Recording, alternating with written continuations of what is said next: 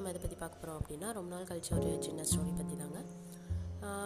ஒரு அரசர் இருக்கார். அவருக்கு வந்து உடம்பு சரியில்லாமல் போயிடுது ஸோ அப்போ வந்து அந்த வைத்தியர் வந்து பார்த்துட்டு சொல்கிறாரு அவரோட மூணு பசங்க இருக்காங்க. மூணு பசங்களையும் கூப்பிட்டு இந்த மாதிரி இவருக்கு வந்து ஒரு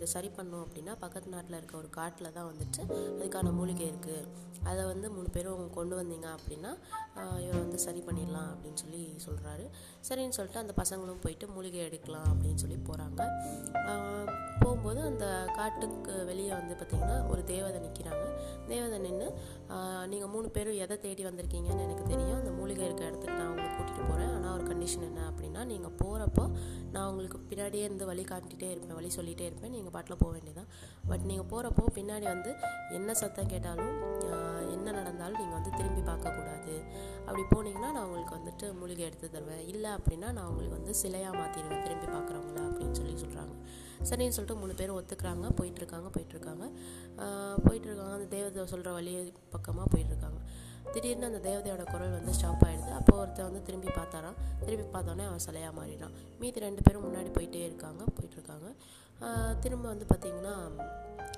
ஒரு சிரிப்பு சத்தம் கேட்குது கேட்டோடனே இன்னொருத்தன் வந்து திரும்பி பார்த்தாரான் அவனும் சிலையாக மாறிடுறான்.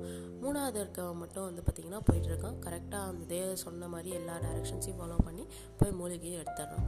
ஸோ எஸ் மக்களே அவ்வளோதான் ஸ்டோரி இதில் நமக்கு என்ன தெரியுது அப்படின்னு பார்த்தீங்கன்னா உங்களோட இலக்கில் நீங்கள் வந்து ஃபோக்கஸ்டாக இருந்தீங்க அப்படின்னா கண்டிப்பாக அதை வந்துட்டு நீங்கள் ரீச் பண்ணலாம் அப்படின்றதான் ஸோ எவ்வளோ டிஸ்ட்ராக்ஷன்ஸ் வந்தாலும் சரி என்ன பிரச்சனை வந்தாலும் சரி நீங்கள் பாட்டில் உங்களோட இலக்கில் ஃபோக்கஸ்டாக போயிட்டே இருந்தீங்க அப்படின்னா கண்டிப்பாக நீங்கள் அதை ரீச் பண்ண முடியும்.